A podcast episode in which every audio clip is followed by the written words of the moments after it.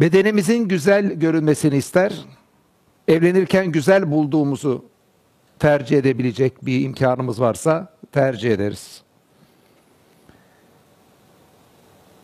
Şu anda güzelliğin içinde olmayı istediğimiz gibi gelecekte de hep güzelliklerin içinde olmayı planlar. Birçok planımızı güzelliklerin içinde olmaya çalışacak şekilde geçiririz. Yabancısı olmadığımız, dost bir dünyada olduğumuzu, belki de en çok masmavi bir denizi, bir kedi yavrusunu, papatyalarla dolu bir kırı seyrederken hissederiz. Yani güzel bulduğumuz şeylerin içindeyken en çok yabancısı olmadığımız bir dünyada olduğumuz algısına sahip oluruz. E, fıtratımızda birçok özellik var, doğuştan gelen özellik. Yeni yazdığım kitabımda da bunları ele alıyorum. Güzelin de bunlardan biri olduğunu düşünüyorum.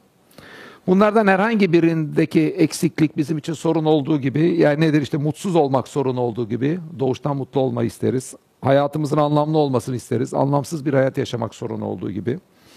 Sevgi bizim için önemli. Hep nefret eden ve edilen olmak sorun olduğu gibi. İyilik önemli. Kötülüklerin içinde olmak sorun olduğu gibi. Çirkinliklerin içinde olmak da bizim için bir sorundur. yani fıtratımızın güzelle ilgili arzusu aslında çok güçlüdür. Fıtratımızın mutluluğu iyi istemesi gibi güzeli istemesi de birazcık iç dünyamıza baktığımızda kendimizde hissedeceğimiz bir doğuştan getirdiğimiz özelliğimizdir. Güzel kavramı felsefe tarihinde iyi ve gerçek ile beraber sıklıkla ele alınmıştır. Birçoğu da bunu bir üçleme olarak da ele alırlar. Ben gerçi yeni kitabımda yedi tane kavramın biri olarak güzel ele alacağım. Ama felsefe tarihinde sıklıkla iyi, gerçek, güzel olarak üçlü bir kavram olarak ele alınmıştır. Güzelle ilgili içimizdeki çığlık, çığlıktan kastım o derin arzu, sağlıklı her insanın içinde çok güçlü olsa da neyin güzel neyi çirkin olduğu konusunda toplumdan topluma ve kişiden kişiye yargılar oldukça çeşitlilik gösterir. Neyin güzel olduğu konusundaki izafilik iddiaları, yani izafilikten kasıt birine göre şöyle, birine göre böyle olduğu iddiaları, neyin iyi olduğu ile ilgili iddialardan çok daha fazladır. Yani ahlakla ilgili, değil mi? iyi ahlak alanıyla ilgili. Bu alandaki izafilik iddiaları, yani mesela ne bileyim, masum birine işkence yapmanın iyi mi kötü mü olduğu konusunda farklı görüşleri çok fazla duymayız. Ama buna karşılık, işte Itri'nin falanca bestesinin iyi veya kötü olduğu ile ilgili farklı izah çok daha fazla duyabiliriz.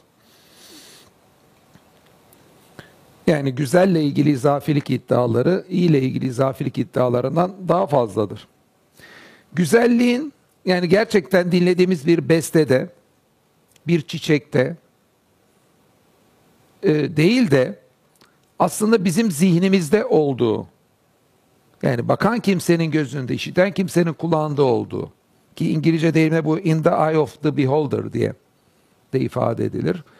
Yani e, gözüne sahip olan kimsenin gözünde olduğu güzelliği. Yani aslında dış dünyada güzelliğin olmadığı sadece zihni olarak bizim ürettiğimiz bir şey olduğu fikri de felsefe tarihinde sıklıkla ifade edilmiştir bazıları tarafından. Yani objektif bir gerçekliği yok güzelliğin. Siz bir şey güzel diyorsunuz ama bu boş bir konuşma diyenler olmuştur. Diğer yandan eğer güzel kavramın objektif bir gerçekle ilişkisi yoksa bir şey güzel olarak nitelemekle bir şeyden hoşlandığımızı beyan etmek dışında herhangi bir şey aslında söylemiş olmuyoruz. Yani güzel kelimesi hoşlanma dışında bir anlama sahip olmuyor böyle. Buna rağmen birçok kimse güzelle ilgili izafilik iddialarını e, iyi ile ilgili iddialar kadar sorun etmez. Yani Mozart'ı birisi iyi güzel olduğunu düşünsek Mozart'ın bestelerinin birisi çirkin dese yani bunu mesela demin verdiğim örnekteki masum bir insana işkence edilmesini kötü gördüğümüzdeki kadar sorun etmez. Hani birisi iyi diyelim ki masum insanı işkence kötüdür diyor. Birisi buna karşı çıkıyor. Yani öyle bir ahlaki prensibin mantıksal temeli yok diyor. Değil mi? O ahlakta çok daha fazla büyük bir sorun olarak görürüz. Bir şeyin kötü veya iyi olduğu ile ilgili iddialardaki izafilik iddialarını. Falancanın bestesinde falanca çiçeği birinin iyi veya kötü görmesinde o kadar sorun görmeyiz. Buna rağmen e, hayatımızda bu kadar önemli bir kavram olan güzelliğin, hani iyiliğin izafiliği kadar burada büyük sorun görmesek de yine de bizim için bu kadar önemli bir kavram olan güzelliğin objektif bir gerçekliği, yani evrende gerçek anlamda bir karşılığının olmaması da ruhumuza derin yara açacak niteliktedir. Yani güzelliğin ilüzyon olması. Felsefe tarihindeki birçok etkili ve önemli isim, Platon, İbn Sina gibi, Hegel gibi, güzelliğin objektif gerçekliği olduğunu, yani bizim algılamamızın dışında da gerçekten güzelliğin olduğunu, sadece zihnimizin bir ilüzyonu olmadığını bunun e, savundular. Bunlara göre algımızdan bağımsız olarak, yani bizim iç dünyamızdan bağımsız olarak da gerçek anlamda güzellik vardır. Yani nasıl ki biz mesela şu anda şuradaki kürsüye bakıyoruz. Bizim onu görmemizin bağımsız olarak da orada bir kürsü olduğunu düşünüyoruz.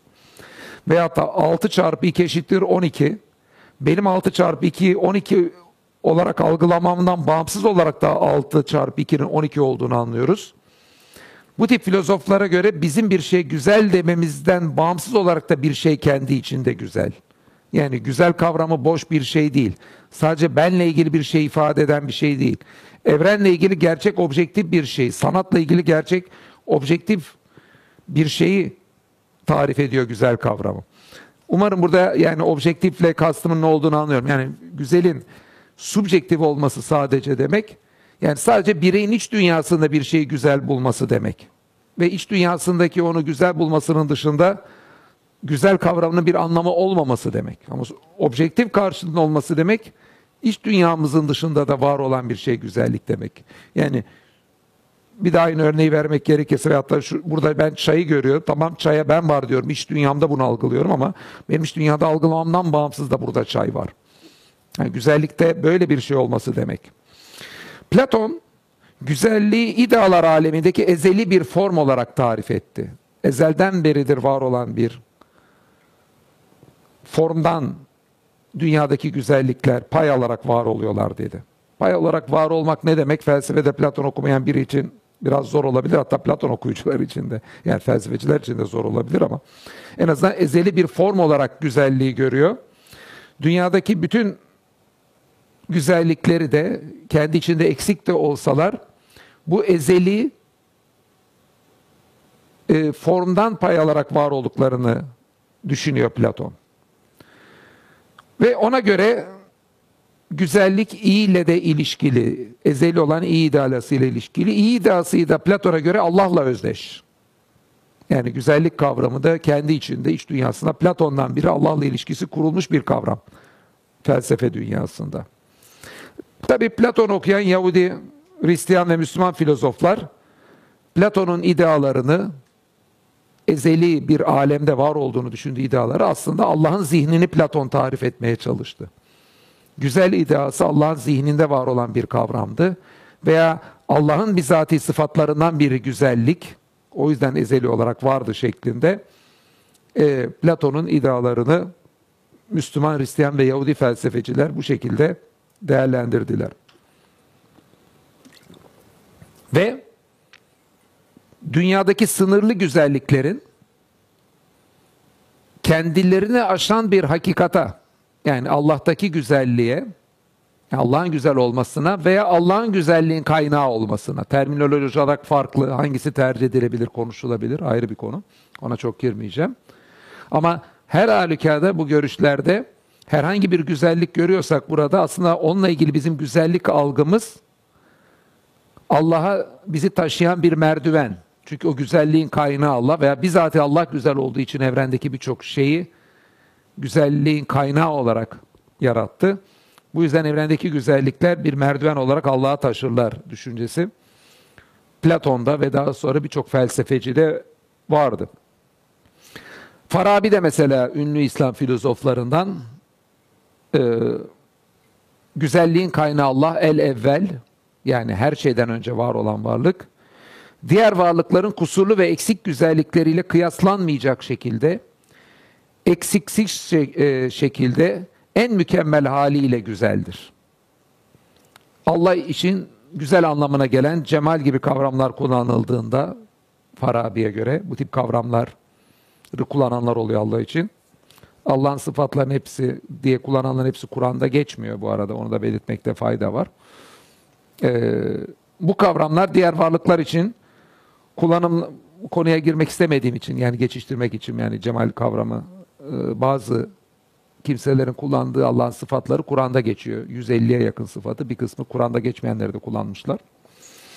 Bu kavramlar diğer varlıklar için neyse yani Allah için güzel kavram kullanıldığında, cemal gibi kavramlar kullanıldığında farklı olarak Farabi'ye göre metafizik yetkinlik, mükemmellik ve kusursuzluk anlamları da içinde taşır. Hani dünyevi herhangi bir güzel dediğimizde pekala kusur olabilir. Ha, Allah için bu kavramı kullandığımızda onlarla aynı anlamda bu kavram ele alınmamalı. Allah için bu kavram kullanıldığında bir eksiksizlik de ifade edilmektedir diyor. Aristoteles'in güzellik anlayışı Platon'dan farklı olsa da o da güzelliğin bireylerin algısından bağımsız objektif gerçekliği olduğu konusunda hocası Platon'la hemfikirdi. Yani Aristoteles de bizim bir şeyi güzel olarak algılamamızın dışında o kendi içinde bir güzelliği var diyordu.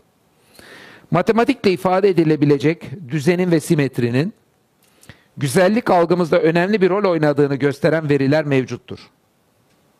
Mesela ünlü matematikçi ve felsefeci Pitagoras e, müzikteki seslerin işte o majör, minör kalıplarda, şeylerde sonra ifade edilen e, matematiksel bir düzen olduğunu da ifade etmişti. Yani müziğin kendisindeki güzelliği veren şey onun içindeki matematik e, demişti Pitagoras. Yani güzelliğin arkasında bir matematiğin olduğu görüşüydü bu. Aynı zamanda altın oranla ilgili de gözün işte altın oran algılarken ki o e, matematikteki bir oranı ifade ediyor. Objektif bir şey yani evrendeki gerçekliği ifade ediyor da. E, bu oranın olduğu şeylerin estetik olduğu da söyleniyor. Bu nedir? İşte Aristoteles'in görüşüne yakın bir şekilde bu tip ifadeler güzelliğin matematiksel bir şekilde de ifade edilebileceğine ilgili görüşler. Ha buna rağmen güzel bulduğumuz birçok varlığı sadece matematiksel düzenle tarif etmek için doğrusu oldukça zor. Aristoteles'in idealindeki fikir. Yani bununla uyuşmayacak şekilde de birçok şeyi biz e, güzel olarak buluruz. Mesela Edmund Burke bu konuda birçok örnek vermiştir güzelle ilgili kitabında. Yani mesela çok büyük çeşitlikteki bitkiler aleminde işte simetrik olmayan birçok şeyi de güzel buluruz. Vücuduna göre çok uzun boynu olan kuğuyu da, boynuna ve bedenine göre çok uzun kuyruğu olan tavus kuşunu da, çok değişik beden oranlarına sahip başka hayvanların da güzel buluruz. Kısacası matematikteki bir formülle güzelliği tarifini yapmak mümkün gözükmemektedir. Nitekim güzelin ve çirkin ne olduğuyla ilgili yargılar toplumdan topluma ve kişiden kişiye değişebilmektedir. Alışkanlıklar, kültür, çevreyle etkileşim tarzı neyin güzel, neyin çirkin olduğuyla ilgili yargılarda yüksek oranda etkili olmaktadır. Değil mi? Çevremizde etkileşimimiz de bir şeyin neyi güzel bulduğumuzda çok etkili oluyor. Örneğin kimi yerel müzikleri o bölgenin halkı çok beğenirken yani başka bölgelerdeki insanlar o müzikleri hiç beğenmeyebilmektedir. Güzelle ilgili yargılarımızdaki bu çeşitlilik, değil güzelle ilgili yargılarda gerçekten dünyada büyük bir çeşitlilik var. Alışkanlıklarımızın ve diğer dış unsurların yargılarımızda açık bir etkisi de var. Bu güzelle ilgili nihai yargılarımızın yani son olarak diyoruz ya falanca müzik güzel, işte Mozart'ın eseri güzel, Itri'nin şusu güzel gibi yargılarımızın tamamen doğuştan gelmediğini göstermektedir. Ya burada sanki kendimle çelişiyor bir şey söylüyor gibi duruma düşmüş olabilirim. Çünkü baştan güzelliğin fıtrattan geldiğini güzellik yargısının söyledim. Yani doğuştan gelen bir şey. Fakat şimdi de şunu söylemeye çalışıyorum. Güzelle ilgili nihai yargıların hepsinin fıtrattan geldiğini söyleyemeyiz. Mesela hepimiz Mozart güzeldir veya falanca yerel müziktir güzel demiyoruz. Yani fakat güzelle ilgili değerlendirme yapmayla bu nihai yargılar arasındaki ayrıma da dikkat etmemiz lazım. Burada çok önemli bir husus var. Bu neyin güzel olduğunda birçok farklı kavim uzlaşamasa bile bir şeylerin güzel olduğunda güzel olanın çirkin olana karşı tercih edilir olduğu konusunda da dünyadaki herkes uzlaşım halinde. Hangi müziğin güzel olduğu gibi nihai bir yargıda uzlaşım yok ama bir şeyi biz güzel olarak nitelendirebiliriz. Güzel olması o şeyin değerli olduğunu ifade eder. Kısmına baktığımızda ki böyle bir yargı bizde hiç olmayabilirdi. Neden bir şey biz güzel olarak değerlendirelim? Değil mi? Güzelle ilgili bir değerlendirme niye bir estetik yargı olsun? Yani dünyanın neresine giderseniz gidin estetik yargıyla varılan sonuç değişse de estetik yargıyı kullanmak değişmiyor. Bu aslında güzelle ilgili değerlendirme yapmanın, estetikle ilgili değerlendirme yapmanın işte fıtrattan geldiğine, doğuştan gelen bir özellik olduğunun en önemli delillerinden birisi. Ayrıca masmavi bir denizi düşünelim veyahut da bir sümbül gibi, menekşe gibi çoğumuzun beğeneceği bir çiçeği veya gökkuşağı gibi bir doğadaki yapıyı düşünelim. Bunları güzel bulmayacak farklı kültürlerden insan da kolay kolay yoktur. Yani bazı şeylerin bu gökkuşağı gibi, deniz gibi, e, bir sümbül gibi çok geniş uzlaşım var. Özellikle doğadaki birçok şeyin güzelliğinde. Bu da aslında e, güzelle ilgili birçok yargının fıtrat kökenli yani doğuştan kökenli olduğunu gösteriyor. Yani birçok şeydeki geniş uzlaşım artı güzelle ilgili yargıda bulunmanın herkeste var olması insan doğuştan güzelle ilgili yargıda bulunan bir canlıdır ifadesini destekleyen unsurlar.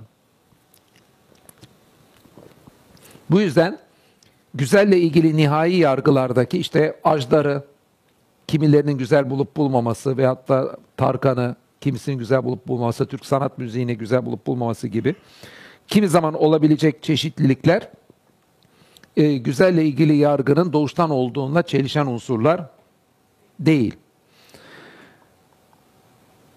Şimdi birçok çalışmamda daha evvel Allah'a atıf yapılmazsa, Allah'la bağlantısı kurulmazsa hayatın gerçek anlamda anlam olmayacağını, yani objektif anlamı olmayacağını veya evrensel ahlaki prensipler, evrensel iyi ile ilgili prensipler olmayacağını savunmaya çalıştım.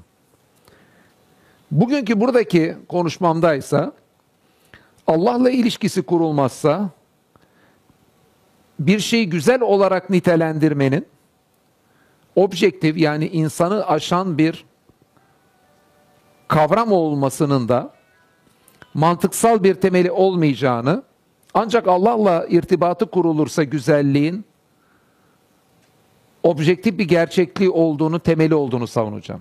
Yani ancak Allah'la irtibatlı bir şekilde güzellik zihnin bize oynadığı bir oyun olmaktan kurtulur. Bunu söylerken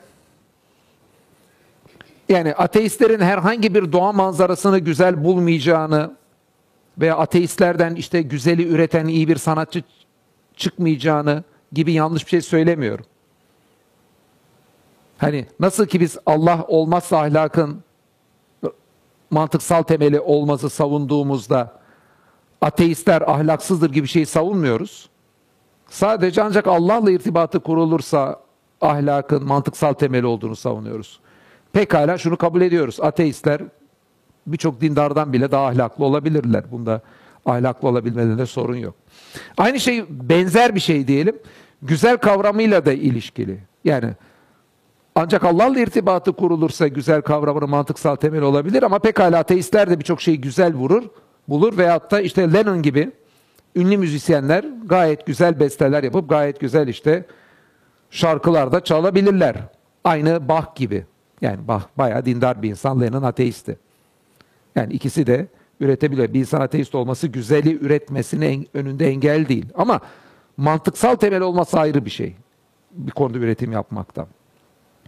Yani ahlakın rasyonel temelinin ahlaklı olmaktan farklı olması gibi. Güzelle ilgili algı bütün insanlarda doğuştan var olduğu için bu algıya göre olguları değerlendirme ve bu algıyla sanatsal üretimler yapma. Şimdi şunu biz iddia etmiyoruz bende. Ee, güzelle ilgili algının Allah'la irtibatı kurulursa mantıksal temeli vardır derken bu işte Müslümanda, Yahudi veya Hristiyan'da olur demiyoruz.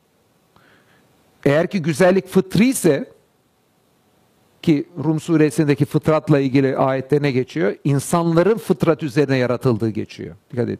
Yani fıtrat doğuştan gelen özelliklerle dinin uyumlu olduğu söylenirken fıtrat üzere yaratılanlar insanlar. Yahudiler, Hristiyanlar, Müslümanlar değil sadece. Yani ateistler de, Budistler de, putperestlerde de fıtratında deliller var. Ha değerlendiremiyorlar ayrı bir şey. Ama aynı fıtrata sahipler. Aynı fıtrata sahip oldukları için de aslında bir ateistin de dine ihtiyacı var onu takdir etmese de. Ateist de mutlu olmak istiyor fıtratındaki ihtiyaçtan dolayı. Ateist de hayatına anlam bulmakla ilgili fıtratında isteği var. Bunu değerlendirebilir, değerlendiremez ayrı mesele. Aynı bu yüzdendir ki pekala ateistler de bir şeyi güzel bulur ve güzelle ilgili değerlendirmeler yapıp güzelle ilgili üretimler yapar. Çünkü biz e, fıtrattan gelen bir özellik olduğunu düşünüyoruz ve bütün insanlar da belli fıtrat üzerine yaratılıyorlar.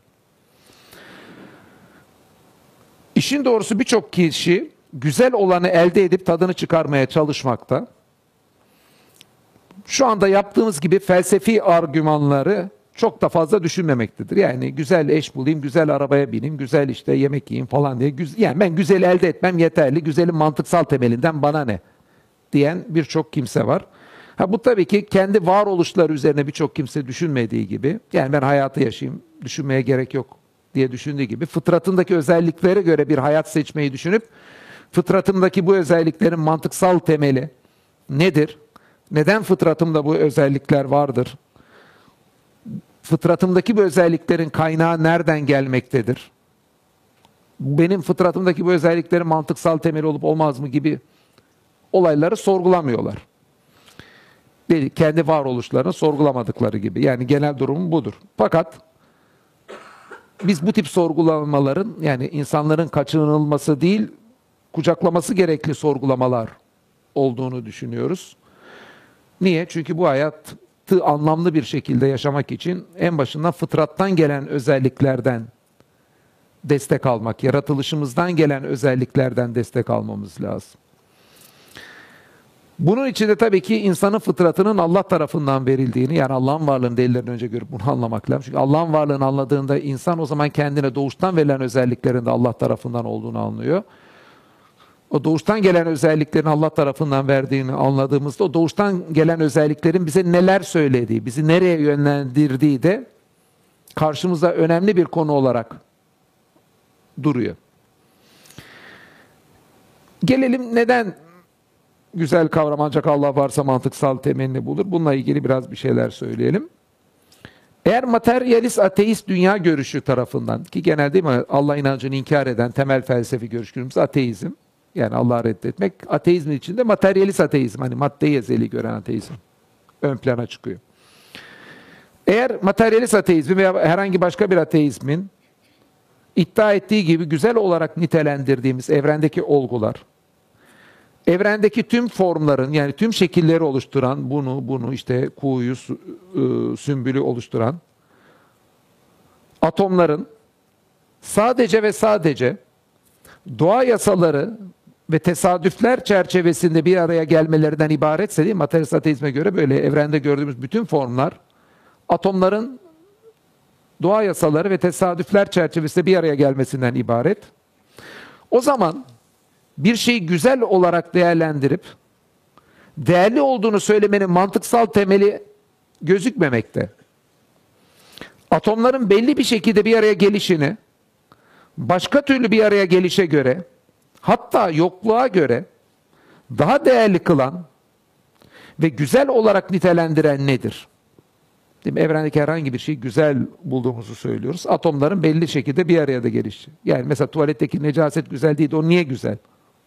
Veyahut da herhangi bir rastgele şekilde bir yerlere vurmak güzel değil de neden e, Itri'nin bestesi güzel diyoruz. Yani birini diğerine karşı tercih edilecek mantıksal bir temel gözükmüyor. Evrendeki bir olguyu veya bir sanat eserini güzel olarak nitelendirmek, materyalist ateist dünya görüşü içerisinde sadece bir ilüzyon olarak gözükmektedir.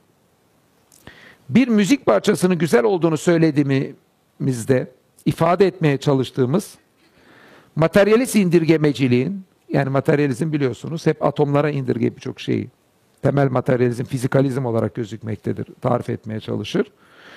Bir bizim güzel bulduğumuz müzik parçası bir atölye, materyalist indirgemecilikte havadaki ses titreşimlerinin havadaki ses titreşimlerinin beynimizdeki nöronlardaki kimyasalları etkilemesinden başka bir şey değildir müzikten zevk almamız. Oysa biz bir şey güzel dediğimizde nöronlarım etkilendi, kimyasallarda bir şey olduğundan daha fazla bir şey söylemeye çalışıyoruz. Bu o zaman ne oluyor? Materyalist indirgemecilikte gibi olaysa yani bizim bir şey güzel olarak nitelendir, bu değerlidir dememiz sadece bir illüzyon oluyor. Kendi kendimizi bir kandırmamız oluyor.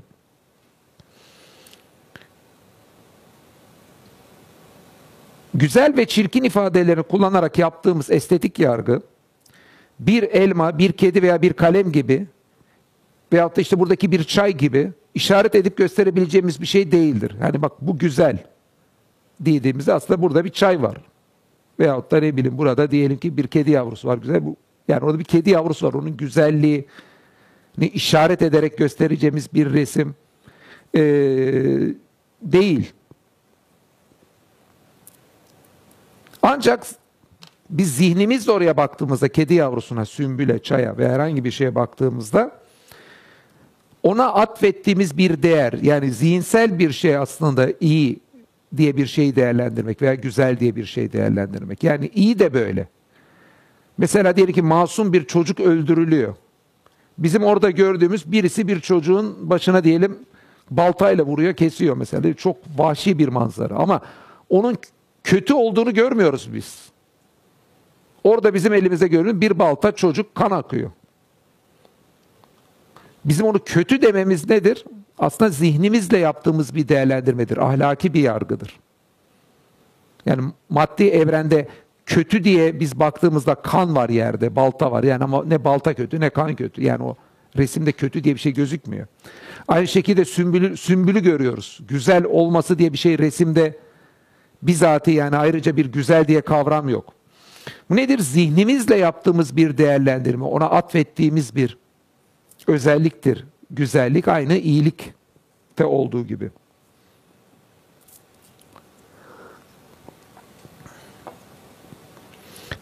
Evrendeki varlığın yani karşımızdaki varlığın nihai kaynağı eğer zihinse yani zihni olan, bilinci olan bir varlıksa yani Allah'sa o zaman bu hikaye tamamen farklı. Fakat ezeli varlık yani bütün her şeyin kendinden çıktığı varlık eğer zihni olmayan madde ise ve insanların zihinleri sonraki ortaya çıkan zihinler sadece türemiş varlıklarsa tesadüfi süreçlerle maddeden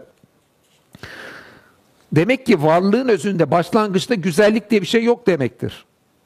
Güzellik, maddede değil mi? Güzellik yok. Kendi kendine var olan bir madde, materyalist ateizme göre. Sonradan tesadüflerle insan türediğine göre zihni. Güzellik sadece zihnimizde tesadüfen türemiş bir değerlendirme yapmak için oluşmuş bir yargı çeşidi. Ama bizatihi kendisinin objektif bir gerçeklikle alakası yok demektir bu resim içerisinde güzelliğin.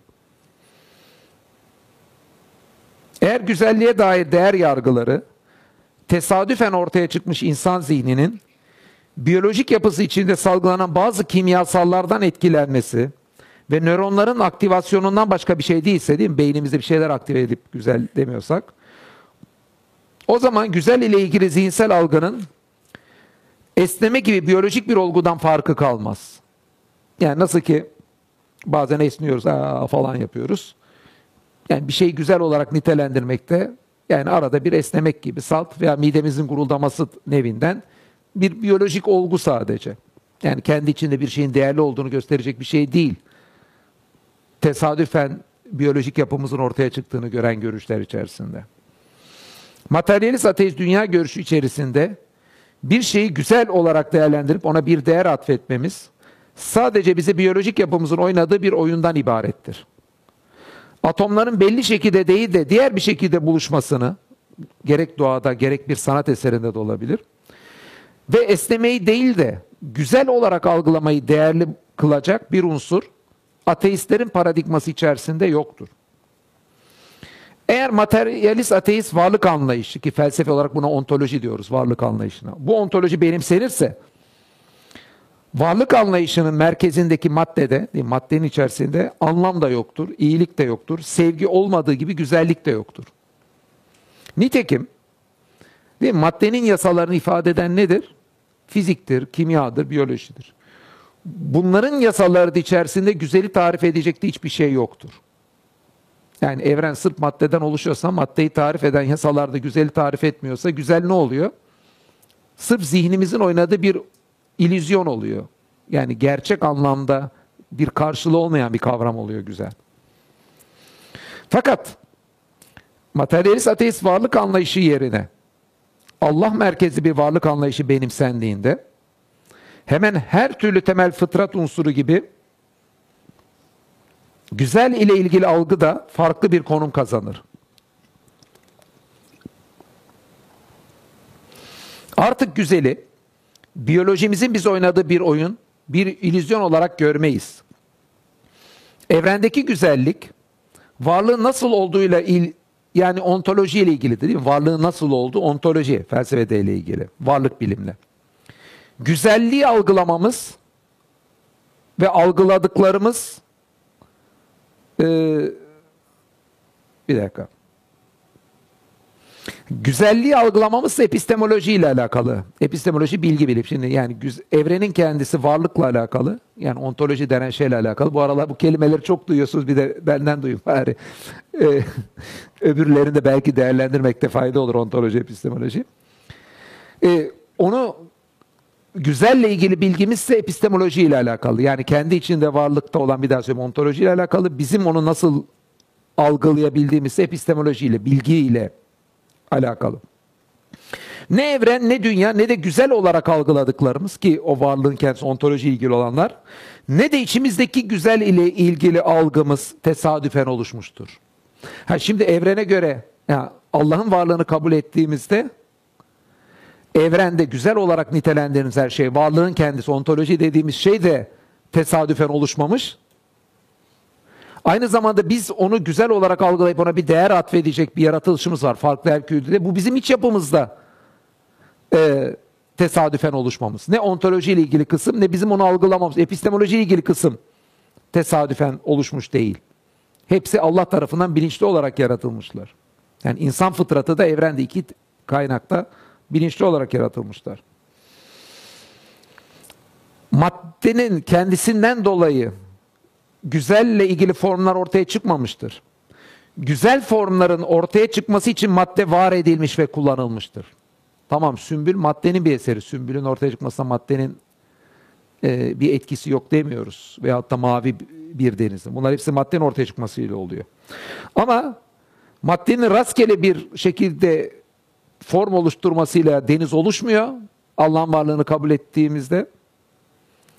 Allah'ın maddeyi denizi yaratmak için, sümbülü yaratmak için kullanmasıyla güzel ile ilgili formlar çıkıyor. Ha burada yani aslında madde Allah'ın güzel ile ilgili formları ortaya çıkması için araçsallaştırılmış bir unsur. Dış dünyada yarattığı madde ile birçok güzelliği ortaya çıkaran Allah, kudret, kudret, ilim ile sanatını gereğince takdir edelim diye, değil mi dışarıdaki güzelliği de gereğince takdir edelim diye güzelle ilgili algı yani epistemoloji ilgili dedik ya güzelle ilgili bilim bunu da içimize koymuştur. Dış dünyayı gereğince takdir edelim diye. Allah denizlerin, çiçeklerin, müziğin ortaya çıkmasının sebebi olduğu için tüm bunlardan güzel aracın üzerine binip kudretli bilgili, güzelin kaynağı yaratıcıya ulaşmak değerlidir. Güzel, nihai sebebi olan ve kendisini ortaya çıkaran yaratıcının çok yüksek değerine işaret eder. Ne demiştik? Çünkü içimizdeki güzelle ilgili algı, güzelin çirkine karşı tercih edilmesini gerektiğini bize söylediği gibi, güzeli ortaya çıkartanın da değerli olduğunu, onu takdir etmemiz gerektiğini içimizdeki güzelle ilgili algı söylüyor. Allah'ın Allah tarafından evren e, evrendeki güzelliklerin yaratıldığını anladığımızda bu sefer niye bunun böyle yaratıldığını, bu güzelle ilgili algının niye bu şekilde olduğu tam yerine oturuyor. Teizme göre evren, dünya ve tanık olduğumuz tüm güzellikler bunların arkasındaki çok yüce bir hakikata yönlendirmektedir. Materyalist ateizme göre ise güzellik olarak algıladıklarımız indirgendiğinde arkasında sadece sıradanlık ve tesadüf vardır. Platon meşhur mağara örneğiyle örneği burada anlatmayacağım artık bilenler ne demek istedim daha iyi anlar. Gözlenen evrenin arkasında bir evren görüyoruz. Bu mağara örneğini anlatmak istediği şey gözlenen evrenin arkasında gözlenenden çok daha muhteşem bir gerçekliğin olduğunu anlatmaya çalıştı. Yahudi, Hristiyan ve Müslüman birçok felsefeci ve ilahiyatçı da gözlenen evrenin kendisinden çok daha yüce bir varlık olan yaratıcısına işaret ettiğini ifade ettiler. Hayatımızı yaşarken güzeli değerlendirmek açısından ikili bir yol ayrımındayız. Birincisi, materyalist ateizmle tutarlı bir şekilde olmak istiyorsak, bir materyalist ateist tutarlı olmak istiyorsa, içimizdeki güzel algımızı dünyada aş ve eş seçmek için oluşmuş, pratik faydası olan ama bir gerçekliği olmayan, tesadüfen oluşmuş bir ilüzyon olarak görmek durumundadır. İkincisi ve bence olması gereken güzelliği gözlenen evrenden evreni aşkın yaratıcısına ulaşabilmek için fıtratımıza konulmuş bir araç ve doğru değerlendirildiğinde sahili selamete taşıyan bir nimet olarak görmek. Burada bir hususu vurgulamak istiyorum. Bu da önemli bence. Çünkü sırf doğada güzellik yok, sanat eserlerinde de güzellik var. Ben size güzellik deyince her ikisini birden de kastetmeye çalışıyorum. Tabiatta ortaya çıkan manzaraların güzelliği gibi sanatçıların ürettiği eserlerin güzelliği de insanları Allah'a taşır. Birçoğumuz tabiatta ortaya çıkan güzellikleri Allah'ın zihnin ürünleri olarak görürüz. Sanat eserlerini ise sanatçının zihninin ürünleri olarak görürüz ve Allah'la arasında bir bağlantı kurmayız.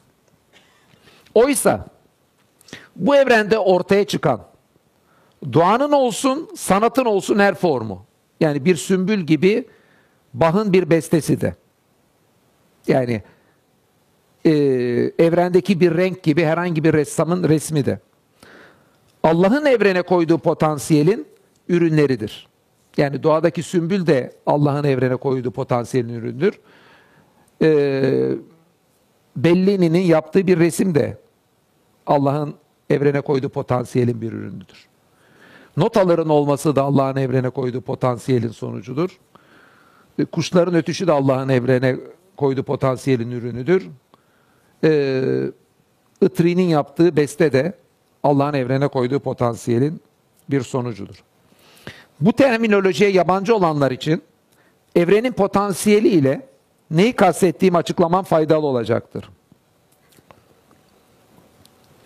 Bir şeyin potansiyeli onun ortaya çıkması mümkün olan bütün formlarını ifade eder. Bir şeyden ancak potansiyelinin el verdikleri ortaya çıkabilir. Yani mesela ağaçtan, ağacın potansiyelinde masa olmak var, masa çıkıyor. Kağıt olmak var, kağıt olmak çıkıyor. Ee, ama ne bileyim ağacın potansiyelinde siz ağaca ne yaparsanız yapın bir e, deve mesela ağaçtan ortaya çıkmaz. Değil mi? Yani ağaçtan bir deve şeklinde masa yapabilirsiniz ama devenin kendisini ağaçtan yapamazsınız. Bunun için yani Legolar da iyi bir örnektir. Kitaplarımda daha çok Legoları bunun için örnek veriyorum. Mesela bir Lego kutusunu alıyorsunuz düşünün. Lego kutusundan aldığımız sokaktaki yüzlerce Lego çıkıyor. Şimdi biz çok kabiliyetliysek bu Legolardan masalar yapabiliriz. birçok şekil yapabiliriz. Belki böyle bir kürsü yapabiliriz. Hayvan şekilleri yapabiliriz ama Lego kutusundan çıkan Legolardan gerçek mesela bir timsah üretemeyiz. Gerçek bir bilgisayar yapamayız. Niye? Çünkü o Legoların herhangi bir birleşimini yani isterseniz dünyadaki en gelişmiş yapay zekayı kullanın. Yani o kutudan çıkan Legoların birleşimin herhangi bir birleşiminde timsah olmak veya bilgisayar olmak yok. Yani siz Legolardan ancak onların potansiyelini el verdi. Yani herhangi bir birleşiminde ortaya çıkabilecek şekillerin el verdiğini yapabilirsiniz. Aynı şekilde bu evreni de bir Lego kutusu gibi düşünebiliriz başlangıçta. 120'nin altında element var evrende. Elementler dediğim şey işte hidrojen, helyum, demir, e, oksijen gibi. Bu elementler o Lego kutusundaki Legolar gibi pat pat pat pat pat pat bir şekilde birleşip de ortaya ne çıkabilecekse çıkıyor evrende. Yani bu atomların potan, birleşmesinin potansiyelinde olmayan bir şey bizim görmemiz mümkün değil. Değil mi? Evrendeki adeta Legolar gibi atomlar verilmiş ve bu atomlardan dolayıdır ki karşımızdaki bütün bu varlık var. Bu yüzden ben kimi zaman şunu söylerim bana sorarlar Allah'ın var 12 delili kitabını yazdığımda yani evrende hani senin gördüğün bu deliller içinde Allah'ın varlığı ile ilgili en önemli delil ne olduğunu zannediyorsun derler. Hassas ayarları veya işte bilinç delilini söylememi beklerler. Ben ise evrenin potansiyeli delili derim. Çünkü karşımızda gördüğümüz bütün varlık evrenin potansiyelinin de mümkün olması sayesinde var. Ne oluyor da evrende başlangıcında böyle bir potansiyel vardı diye sormak lazım. Hani İslam'ın buna verdiği cevap çok basit. Evrendeki başlangıçtaki atomlar diğerlerini tesadüfen oluşmadı ki.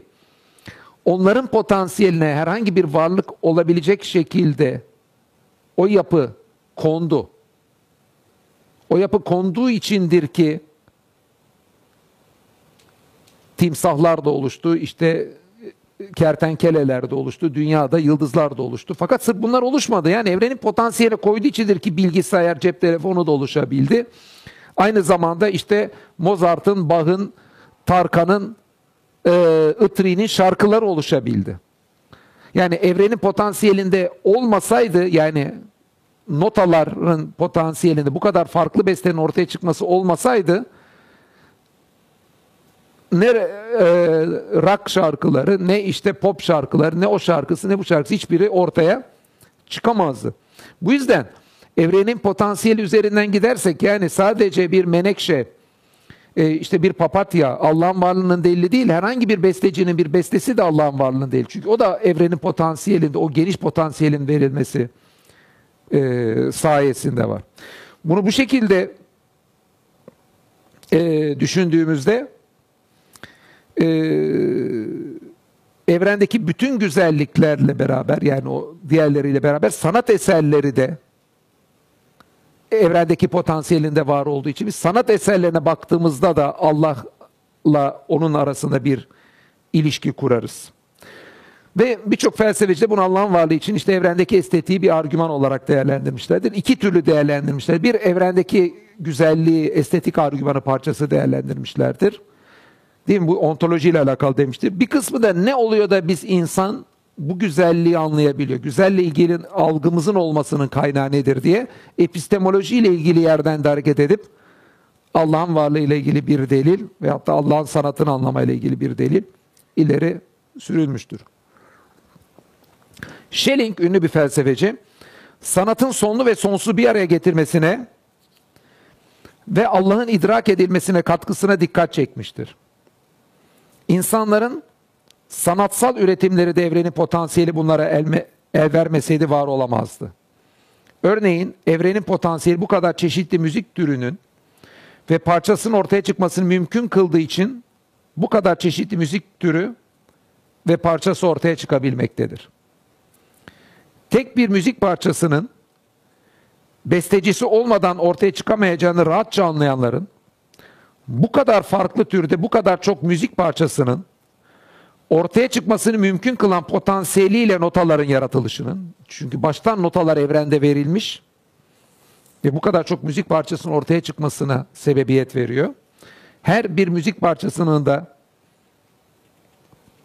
bestecisini takdir edenlerin bu kadar çok farklı müzik parçasının ortaya çıkacak şekilde bu potansiyeli verenli, sanatçıya veren Allah'a karşı çok daha fazla övgü de bulunmaları ve ona karşı hayranlıklarını ifade etmeleri gerekmez mi?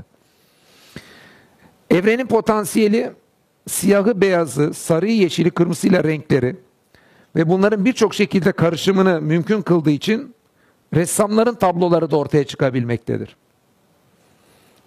Bunları gereğince anlayan, burada söylemek istediğimi gereğince anlayan, işittiği her müzik parçasıyla ve gördüğü her tabloyla Allah'ın yaratması arasındaki bağlantıyı da görür.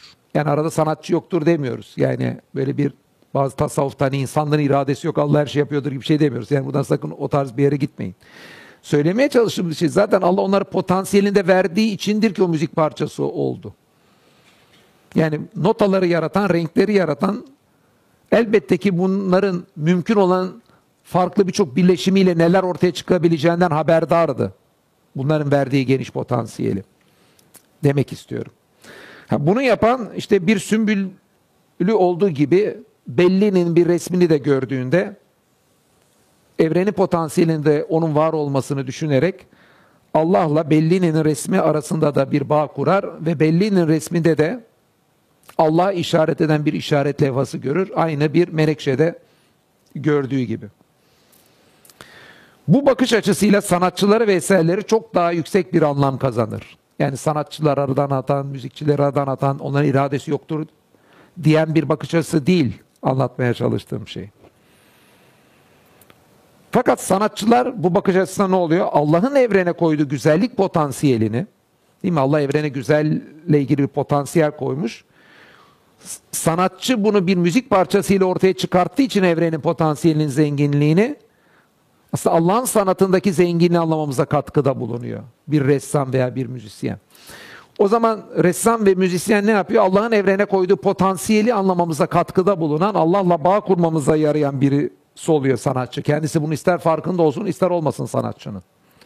O zaman nedir? Yani sanatçıya böylece Allah'a yönlendiren işaret levhalarını üreten bir kimse olarak görüyoruz böylece sanatçıyı ve bu da bence sanatçının aslında sahip olduğu anlamı çok daha üst seviye çıkartan bir şey. Sanatçıların bir kısmı bunun farkında olmasalar da. Ayrıca bazı felsefecilerin dikkat çektiği gibi sanatçıların sanatsal sezgilerle dolu zihinleri dediğim sanatçı sanatsal açıdan birçok şey ortaya çıkaracak bir zihni yapısı da var. O zihinsel yapısı da Allah'ın armağanı olduğu için aynı zamanda sanatçının eserinden Allah'a giden bir yön var. Yani insan eli karışan şeylerde de Allah'a giden bir yol var. Bunu görmek çok önemli. Bak Kur'an'da mesela bunun bazı işaretleri daha nedir? Mesela gemilere Kur'an işaret ederken de Allah'ın bir ayeti olarak gemiyi gösteriyor. Mesela gemiye de binildiğinde Kur'an'a göre yücedir bunu bizim emrimize veren. Biz bunu kendimize yaraştıramazdık. Biz elbette Rabbimize çevrilip döneceğiz diyoruz. Bak diğer binekler olduğu gibi gemiye de bindiğimizde bunu söylememiz gerekiyor. E, Kur'an'da Kur'an vahyedildiğinde de gemide insan eli olduğu biliniyor. Niye? İnsanların ortaya çıkardıkları da insanın zina Allah'ın ürün olduğu için sonuçta Allah'la bir ilişkisi var. Bir. İkincisi evrene Allah o potansiyeli koymasaydı mesela denize kaldırma kuvvetini, gemideki maddeleri denizdeki yüzme potansiyelini vermeseydi, aynı şekilde sanat eserlerine evrenin potansiyelindeki o yeri vermeseydi onlar açığa çıkamazdı. Bu bence çok önemli bir bakış açısı. Bu bakış açısına sahip olduğumuzda e, etrafımızda gördüğümüz her şeyde Allah'ın varlığı ile ilgili bir delil olduğunu anlayabiliyoruz. Sadece hani insan elinin dokunmadığı herhangi bir ne bileyim meşe ağacını veyahut da herhangi bir işte karanfil falan aramıyoruz. Veyahut da kedi yavrusunu, zürafayı değil. Pekala bir müzisyenin parçası da e, bir heykeltıraşın heykeli de diğerleri de e, bir güzelliği ortaya çıkarttıkları için ve her güzellikte Allah'la ilişkili olduğu için bunların yaptıkları şeylerden de Allah'a işaret eden bir yön var. Evet. Biraz farklı bir yerlere geleyim. Söyleyeceklerimin önemli kısmı buydu ama bazı şeylere de dikkat çekmem lazım.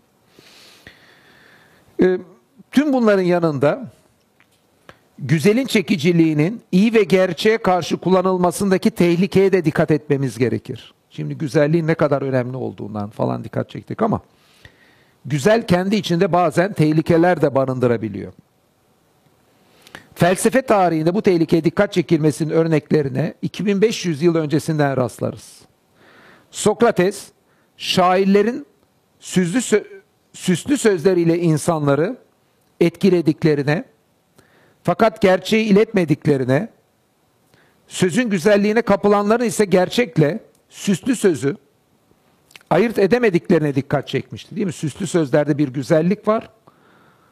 O güzellik de insanı çekiyor fakat güzelliğin çekiciliğine kapılan birçok şey güzelle gerçeği karıştırabiliyor.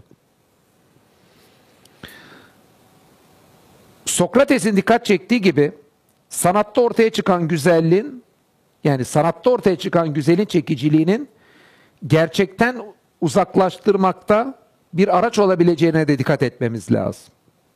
Mesela Hitler'in propaganda bakanı Goebbels Nazi politikalarını uygulamak için çok başarılı sanat eserlerinin ortaya çıkartılmasını teşvik etti. Sanatın sunduğu güzelliğin çekiciliği aracılığıyla insanların iyi olandan uzaklaştırılmaya çalışılmasının örnekleri çoktur. Ünlü e, Hristiyan felsefeci Agustin kendi günahkar dönemini anlattığı meşhur bir eseri vardır. Felsefe tarihinin bir klasiğidir. O dönemini anlatırken Allah'la ilişkisini kurmadan güzelin peşine düştüğü dönemde nasıl acı, kargaşa ve hatalar içinde kaldığına ancak Allah'ın güzelliğin kaynağı olduğunu algılayarak bunlardan kurtulduğuna dikkat çeker. Ee,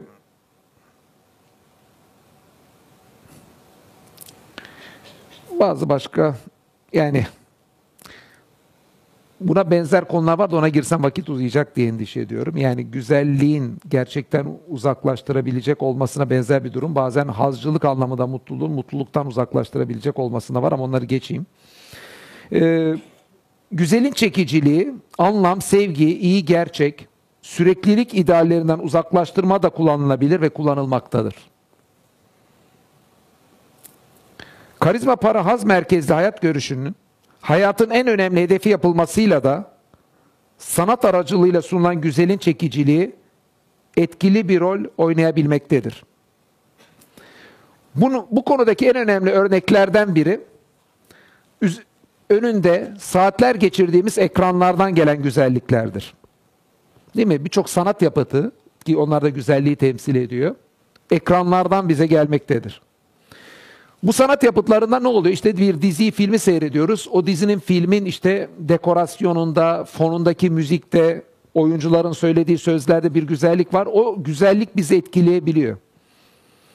Fakat bu etkilenmede ne olabiliyor? Etkilen yani güzelin çekiciliği var dedik kendinde.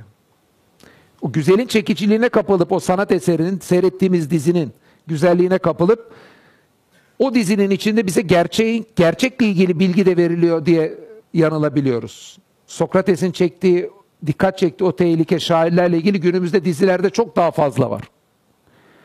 Kurtlar Vadisi'nin dünya siyasetiyle ilgili mesela bütün sorunları bize çok iyi aktardığını düşünebiliyoruz. Niye? Çok iyi sanat kullanılmış orada müziğinde diğerinde. Ve hatta falanca dizisinin işte e, ahlakla ilgili sorunlu anlattıklarının çok ideal şeyler olduğunu düşünebiliyoruz. Özellikle dizilerde cinsellikle ilgili, ahlakla ilgili anlatılan çok sorunlu şeyler var. Dizilerdeki o çekimlerin güzelliği, müziğin güzelliği bir anda bize güzelin çekiciliğinin peşine bu sefer giderken iyiden ayrı düşünebiliyoruz. Gerçekten ayrı düşebildiğimiz gibi. Ha, o zaman ne oluyor? Güzellikle ilgili ciddi bir sorun oluyor. Özellikle günümüzde teknolojinin de güzellik algısının oluşmasında değil mi? Efeklerde, o müzikte, teknolojinin de ne kadar kullanıldığını düşünürsek, teknolojinin yardımıyla da güzel kavramı bize daha çok ekranlar üzerinden sunulurken birçoğumuz o güzelliğin etkisine kapılıp gerçekle iyi hakkında yanlış görüşlerin peşinden gitme tehlikemiz var. Ha, burada güzelliğin kendisi kandırıcı unsur değil. Yani falanca dizideki müzikteki o güzellik yani bizatihi o müziği doğru bir şeyle beraber verseniz belki o sorun olmayacak. Veya renklerin oradaki uyumu kandırıcı unsur değil. Kandırıcı unsur olan ne? O çok güzel yapılmış müziği siz verirken işte amcasını karısını baştan çıkarmayı öven bir dizi mesela sunabiliyorsunuz.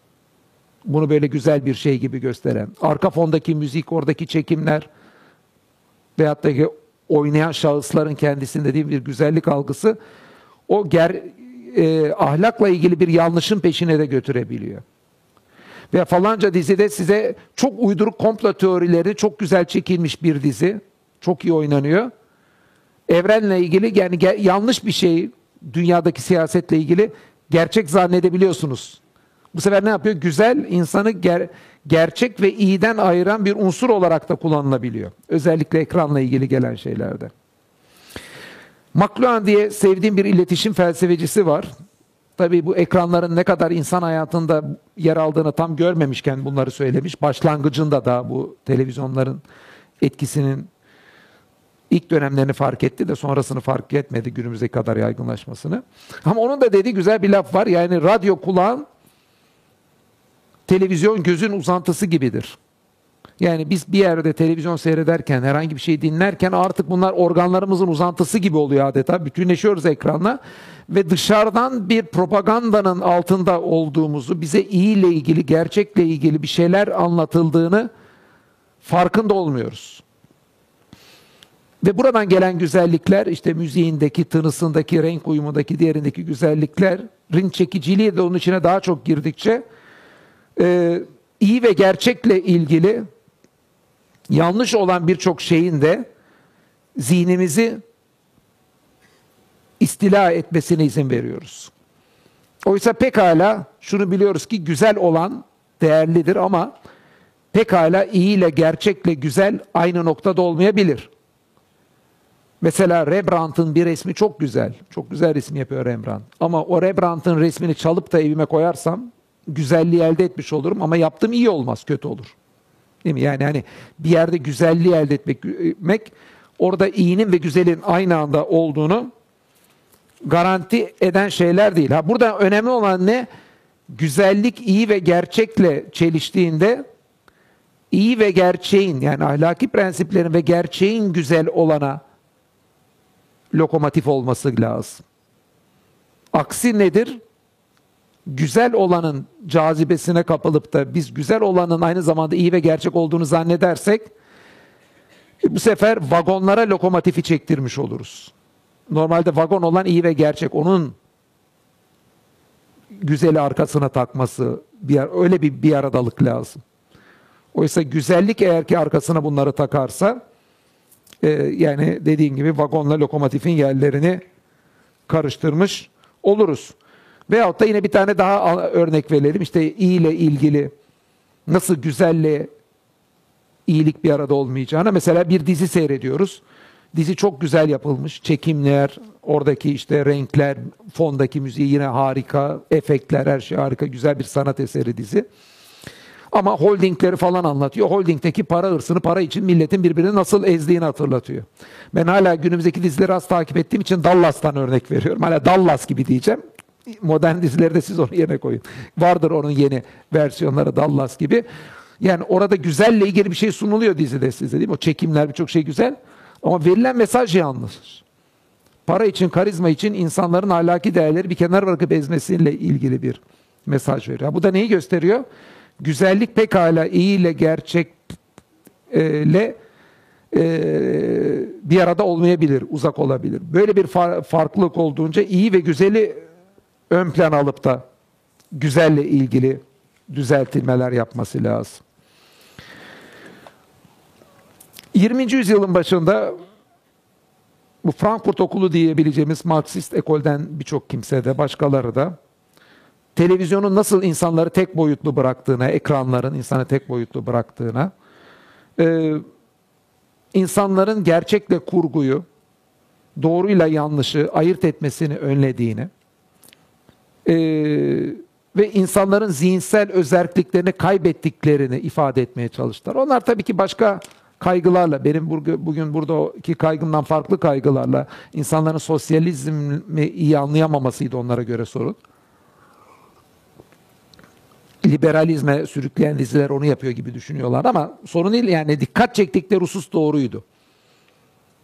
Ekranların insan zihni tek boyutlu yapmasına, onların sanatla aktardıklarının insan beynine nüfus edip insanların irrasyonel düşünmesine sebebiyet verdiklerine dikkat çekiyorlardı. Ha bugün de bu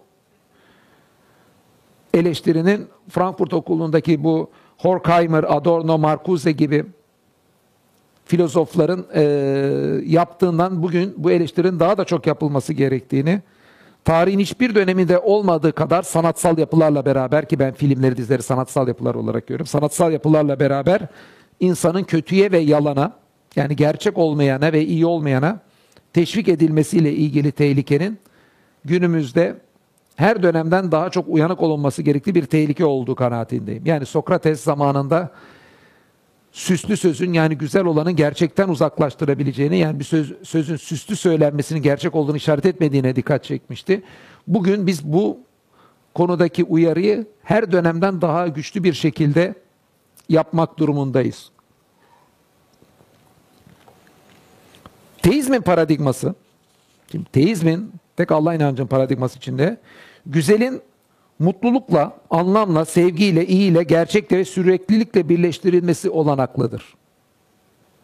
Yani Allah inancı ile ilgili paradigma içerisinde güzelliği gerçek olan, iyi olanla, sevgiyle ve birçok şeyle birleştirmemiz mümkün. Yani sevgi gerçekle iyiden uzaklaştıran bir lokomotifi çeken vagon değil, olması gerekli yerde olan bir e, konuma kavuşabilir. Güzel olanın karizma para haz idealleri için araçsallaştırılmasının güzelliğin taşıdığı yüksek mana yanında çok basit bir hedef olduğunu gösterir. Değil mi? Günümüzde birçok kimse karizma elde etmek, para elde etmek için, dünyada hazlar elde etmek gibi hedefler için güzel olanı araçsallaştırıyor. Yani bu hedefler işte sana güzelliği sağlıyor. Burada güzellik var diye bu hedefleri hayatın gerçek hedefi yapıyor. Teizmin koyduğu paradigmanın içerisinde ise güzellikler Allah'la buluşturan aracı olup çok daha yüksek bir anlam ifade ediyorlar. Yine şu hususu da vurgulamakta fayda görüyorum. Allah'ın hayatın yani şunu da tabii söylemek lazım. Yani Allah'ın hayatında merkezinde olmasına veya iyi ile gerçekle çelişmeyen bir güzellik varsa mesela herhangi bir dizide ne bileyim yani insanla ahlaken kötü bir şeye veya gerçekle ilgili olmayan bir bilgiye sevk edilmiyorsa burada güzelliğin olmasında bir sorun yok. Yani filmler, dizilerin kendisi sorun değil. Bunlarla ilgili sunulan içerikler özellikle mesela Netflix'te şu anda sunulan birçok içerik ki pek dizi seyretmemekle beraber pandemi döneminde birkaç dizi seyrettim. Sunulan içerik berbattı. Sunulan içerik sorun. Yoksa güzelliğin bizatihi kendisi e, dünyadan zevk almada kullanılmasında bir sorun değil. Niye çirkin bir evde oturalım? Veyahut da niye çirkin bir manzaraya bakalım? Hepimiz yani niye kötü çirkin bir yemek yiyelim? Yani güzel olanın dünyevi olarak elde etmeye çalışmak bir sorun yok. Sorun güzel, iyi olan ve gerçek olandan biz uzaklaştırmak için aracı edilmesinde. Bunun dışında güzellik zaten dediğin gibi Allah'ın evrene koyduğu potansiyeli işaret ettiği için Allah'ın anılmasına, Allah'a yönelmek için bir aracı. Sorun olan her şeye ve güzelliğe de onun sayesinde sahip olduğumuz Allah'tan uzaklaştırmada kimi güzelliklerin araçsallaştırılması veya hedef yapılmasıdır. Ayrıca güzelliğin iyi ve gerçek ile çeliştiği noktalarda tercih edilmesidir. Güzelliğin kaynağını anlayamayan birçok kimse için güzel, en yüksek hedef olarak görülen haz elde etmede araçtır. Güzeli aşkın olanla uğraşmak boş bir uğraştır. Sen dünyadaki güzelliklerden lezzet al diyor. Şimdi güzeli aşkın, güzelin kaynağına sen yönel falan bunlar hani boş konuşmalar birçok kimseye göre. Güzel için iyiden ve gerçekten vazgeçenler önce iyi ve gerçekten mahrum kalırlar. Niye? Çünkü güzel olarak sunulan yüzünden iyi ve gerçekten uzaklaşacaktır. Sonunda ise Ellerinde güzellik de kalmaz, ondan da mahrum olurlar. Zaten güzelliğin evvelden dikkat çektiğimiz gibi Allah olmadan rasyonel temeli olmadığında, mantıksal bir temel olmadığına bir daha dikkat çekeyim. Teizmin paradigması içinde yani tek Allah inancının paradigması içinde güzellik bahsedilen e, fıtratın özelliklerinin hiçbiriyle çelişmeden buluşur. Yani iyi ile çelişmeden güzellik, gerçekle çelişmeden, anlamla çelişmeden hayatın anlamlı olmasından teizmin paradigması içinde buluşur. Gerek doğadaki fenomenlerde, gerek sanat eserlerindeki güzellikler işaret levhaları olarak kendilerini evrenin potansiyeline koyan yaratıcıya işaret ederler. Güzelliğin dünyevi işlevi bizi güzelliğin kaynağına taşımasıdır. Böylece güzellik bilgi elde etmemizde sağlamaktadır. Yani Allah bize tanıttığı için bir bilgi kaynağı da evrendeki güzellikler. Etrafımıza böylesi bir gözle bakmayı becerebilirsek, etrafımızı çeviren birçok güzellikten yaratıcıya köprü kurarak güzelliğin kaynağı ile sürekli irtibatta oluruz. Yani algıladığımız her güzellikte de bir söylediğimiz gibi müzik parçasına veya diğerinde onlar da bize Allah'ı hatırlatan bir zikir unsurları olurlar. Varlık ile yaratıcısı arasındaki bağlantıyı kurarak evrenin bir gürültü değil bir müzik, saçılmış boyalar değil bir resim olduğunu idrak ederiz. Sürekli onun nimetlerinden lezzet alarak değil mi güzellik algısı kendine mahsus bir lezzet bir şey güzel olarak algılamamız onu hatırlarız. Kalpler ancak Allah'ın hatırlanmasıyla tatmin olur. Ayetini de burada Rad suresi 28 hatırlayabiliriz. Elbette bu bakış açısı için teist dinlerin içerisindeki sanatı ve sanatçıyı gereğince takdir eden yorumların seçilmesi, hazlara olduğu gibi güzelliklere de düşman olan ve çileciliği kutsayan yorumların dışlanması gereklidir.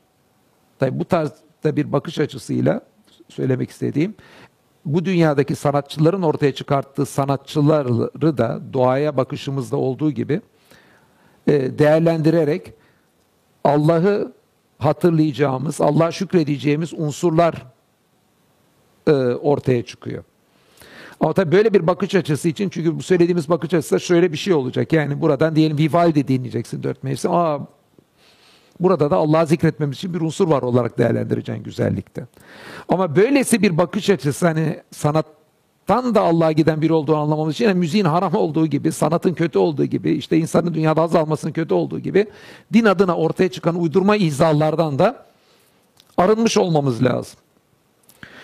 Bu bakış açısında güzel olan yemek yeme, tişört seçme, es seçme gibi dünyevi birçok seçimde etkiliyse de değil mi güzel kavramın bunlarda etkili. Yani tişört seçerken, es seçerken, araba alırken hep bir şeyin güzel olup olmadığına bakıyoruz. Bunlar da etkili ama güzelin esas gayesi bunlardan çok daha fazlasıdır. Güzel, yaratılmışlardan yaratıcıya ulaştıran bir aracıdır. Bizim için yaratıcımız ile kurduğumuz bağ her şeyden daha önemli olduğu için güzel çok yüce bir misyona sahiptir. Kur'an'da dünya tarihi boyunca etkili olmuş hiçbir kitapta olmadığı kadar evrendeki, dünyadaki olgulara gözler çevirtirilir ve bunların güzelliğiyle yaratıcı arasındaki bağlantıya dikkat çekilir. İki tane ayet daha söyleyip konuşmayı sonlandırayım. Müminin suresi 14'te oluşturanların en güzel olan Allah'ın şanı ne yücedir? Secde suresi 7'de o her şeyi güzel yapmıştır denilir. Güzellikler hayat yolculuğumuzda bize sunulmuş armağanlardır. Fakat güzellikler ancak kaynakları ile bir arada değerlendirilirse yaşanmaya değer bir hayatın süsü ve Allah'a taşıyan ulvi araçlar olurlar. Diyorum. Konuşmayı burada noktalıyorum. evet arkadaşlar dinlediğiniz için teşekkür ederim. Ee, bir saat 10 dakika olmuş. Beş tane soru alıp beşer beşer sorular alıyorum. ee, ondan sonra kapatıyorum. Sizden ricam öncelikle bu fıtratla ilgili güzel kavramı ile ilgili sorular varsa tercih ediyorum. Her geldiğimde yani ayak mesedilir mi yıkanır mı gibi fıkhi sorulardan yani cebelleşmektense bunları tercih ediyorum. Ama onlar da sorulursa cevaplayacağız. Beş tane soru alacağım. Sonra hepsini birden cevaplayacağım. Evet. Bir de soruyu soran arkadaş ismini soyadını ne yaptığını söylerse onu da tanımış oluruz. Merhabalar. Ben Adem Akyazıcı. Ee, oyun geliştiricisiyim şu anda mesleğim bu. Aynı zamanda tiyatro oyunculuğu yapıyorum. Sorum şu şekilde. Aslında sorun onu da bilemedim de. Şimdi mesela güzel olandan Allah'a ulaşmak evet. Kulağa güzel geliyor. Ama çirkinle Allah'ın ilişkisini nasıl kurmalıyız? Sonuç olarak çirkin dediğimiz şey de kötü olarak Allah'tan gelen bir şey. Ve mesela zaten şöyle bir şey vardır ya insana dokuz tane güzel şey gösterirseniz bir tane çirkin şey gösterdiğinizde ama çirkine meyleder kafa. Ya da dokuz kere doğruyu söylerseniz bir kere yalan söyleyince o kişinin gözünde değeriniz düşer. İnsanların Allah'la olan ilişkisinde de güzellerden Allah'a gitmek evet güzel olsa da bir tane çirkin gördüğü zaman çok daha fazla etkili olabiliyor aslında Allah'la bağlantının kopması yönünde. Hı hı. Bu ilişki nasıl kurulmalı? Sağ ol.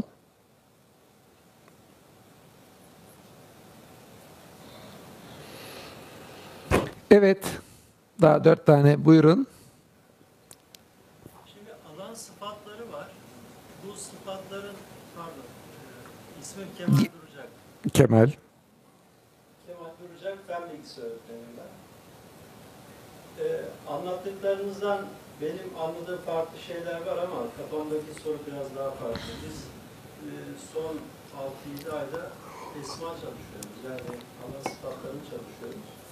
Bu güzellikle ilgili sizin sunumunuzdan sonra şöyle bir şey aklıma geldi. Allah'ın bu güzellikle ilgili sıfatını tanımlayacak olsanız bir hani mesela el hak gibi, el hayır gibi hangisiyle tanımlardınız?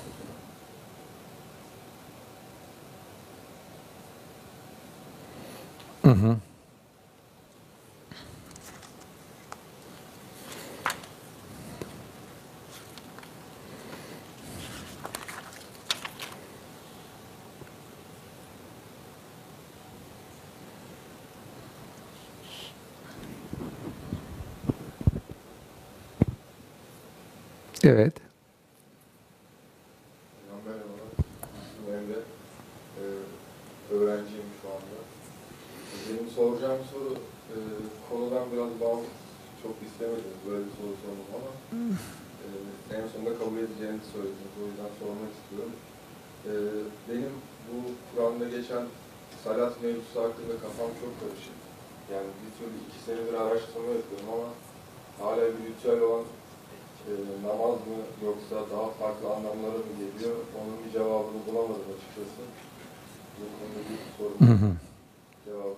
Sağ ol.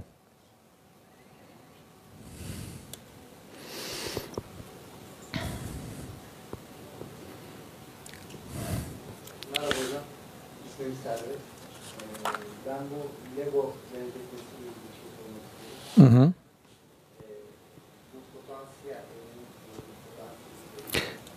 Çekim bitti mi? Devam ediyor. Versene bana telefonu. Ben dinliyorum seni. seni. Elçilerin getirdiği kitaplar bu Lego kutusunun neresinde? Hı hı.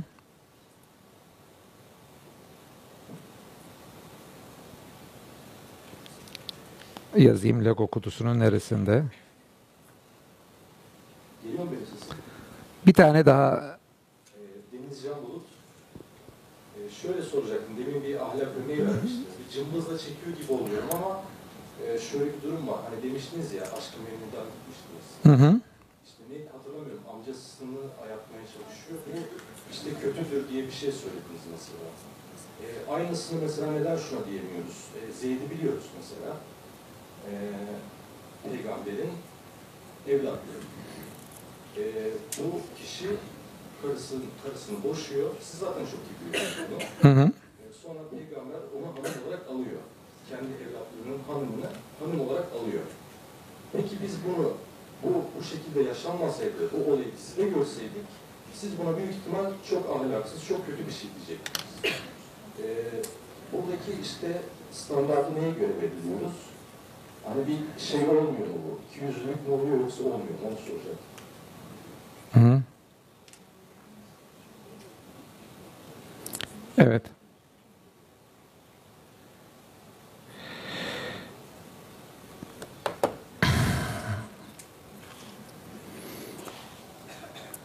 Ee, çirkin olandan ne olacak diye e, burada bir şeyden vardı. Sırasıyla soruları cevaplandırmaya çalışayım. Şimdi e, evvela şunu düşün, e, söyleyeyim. Bizim güzelle ilgili algımız var. Güzelle ilgili algımız güzelle beraber çirkini de subjektif bir noktadan veyahut da işte objektif bir noktadan da olabilir. e, getiriyor. Fakat benim buradaki düşündüğüm şey şu. Birincisi evrende bütün resmi, bütünle ilgili tabii ki bizim algımızdan e, hiyerarşik bir şey var. Güzelle ilgili. Bir şey güzelle ilgili değerlendirme ile ilgili. Yani bütün güzellikler de bir değil kendisiyle ilgili. Bu güzel üst seviyede güzelden alt seviyede güzele geliyor. Sonra altında belki çirkine gidiyor. Fakat evrenle ilgili resmin bütününe baktığımızda her şey her şeyin güzel olduğu kanaatindeyim. Bütün resimde. Yani şöyle bir şey diyorum. Yani eee Mesela müzik parçasının bizim güzelliğini anlamamızın sebebi işte rastgele bir şekildeki vurmalar, çıkan sesler. Bu rastgele çıkan seslerin olması sayesinde güzellik anlaşılıyor. Biz ona güzel diyoruz o parçanın kendisine. Fakat rastgele ortaya çıkan sesler resmin bütününde bir güzelin anlaşılmasının sebebi oldukları için de resmin bütününde güzeldirler. Yani dünyadaki imtihanın bütünü güzel olarak kurgulanmıştır. Bizatihi dünyadaki kurgunun bütünü güzeldir. Bu yüzden o da güzeldir. Ee, mesela insanın dışkısı diyelim birçok şey pistir. Yani bana bir kere yolda biri çevirdi. Sonra da öğrendim ki dalga geçmek için sormuş o soruyu. İşte insan madem ki e, Allah her şeyi bu kadar güzel yaratıyor. Dışkısı ne kadar neden bu kadar çirkin demişti. Dalga geçmek için söylüyordu. Ben de o zaman şöyle demiştim. Allah evrende bu kadar güzel yiyecekler yaratmış. Dışkı da güzel bir şey olsa insan dışkısını yiyecekti. Ve kolay yoldan besleneceği için evrendeki bu kadar güzelliği tadamayacaktı bu kadar farklı nimeti. Belki bu kadar çok yemek keşfedebilecekti. İnsanın daha çok yemek keşfedisine, yemek üretmesinde dışkısındaki o şey faydalı olmuş çeşitlilik. Ha buradan baktığımızda resmin bütününde dışkı da güzel oluyor. Çünkü niye? insanın dışkısı hem mikroplu kötü olduğu için ondan uzaklaşması lazım. Hem daha büyük resimde insanın diğer gıda kaynaklarına yönelmesi için çi- e, insana çirkin gelmesi lazım. Ama imtihanın bütününün kurgu şekline baktığımızda onun orada olması da güzel. Bunu şeye benzetebiliriz bir şekilde. Mesela diyelim bir tiyatrocuydunuz değil mi? Öyle hatırlayın. Mesela bir tiyatro oyununu alalım. Mesela Shakespeare tiyatro oyununu yaptığında Shakespeare'in ortaya koyduğu güzel karakterler mi Shakespeare'i güzel yapan? Değil. Shakespeare'in o kötü karakterleri olabilecek en kötüsü veya oradaki cimrinin yapabileceği en üst seviyedeki cim, komik derecedeki cimrilikleri veyahut da diğerlerini öldüren tipleri de Shakespeare'in oyununun bütünlüğüne güzellik katıyor. Oyunun içerisinde o çirkin bir insan denebilir, şey koyabilir ama re- Shakespeare'in bütününü onlar olmasaydı o güzellik olmazdı. Shakespeare'in oyununun bütününün güzelliği var olan çirkin parçaları da sayesinde olduğu için resminin bütününün güzelliği için oradaki o çirkinlik de olmak zorunda. Ben bu evrende de bu çirkinin rolünün bu şekilde olduğunu düşünüyorum. Belki kısa bir cevap oldu, daha da uzun verilebilir. Kur'an'dan hangi sıfat Allah'ın güzelliğine? Şimdi e, dikkat çekiyor. Cemil e, ismi burada Cemal demiş ama Kur'an'da direkt Allah'la ilgili geçmiyor bu sıfat. Yani de, ve Kur'an dışında da bazı sıfatlar var.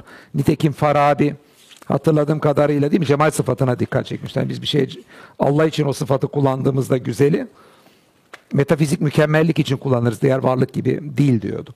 Ama Kur'an'da geçmiyor. Mesela bazı kavramlar Kur'an'da geçmeden Allah için kullanırız.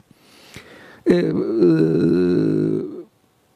Allah için şimdi Allah- güzel kavramını Allah'la ilgili iki şekilde kullanılabilir. Bizatihi Allah güzeldir diyebiliriz. Ki bu da denmiş bir şeydir. Bence denmesinde bir sorun yok. Diğeri de Allah güzelin kaynağıdır diyebiliriz. Şimdi Kur'an'da bu ikinci şekilde kullanım için çok fazla şey var. İşte ibda, Allah'ın yaratmasını başlatan halk falan, halik falan yani bunlara baktığımızda yani Allah'ın yaratıcılığı bütün evreni kapladığı için güzelliğin de kaynağıyla ilgili şeyinle ilgili çok fazla sıfat var temellendirebilecek. Ama Allah bizatihi güzeldir için e, şu anda aklıma tam bir sıfat gelmedi. Yani cemil kavramı var Kur'an'ın dışında. Belki de bu yüzden Allah güzeldir demek yerine güzelin kaynağıdır ifadesini ön plana çıkarmak.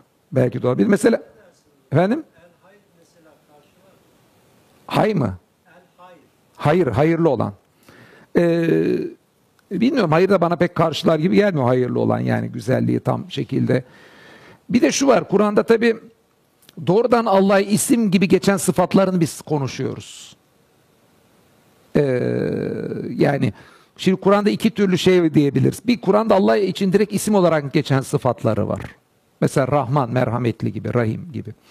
Bir de Allah'ın yaptığı fiiller geçiyor Kur'an'da.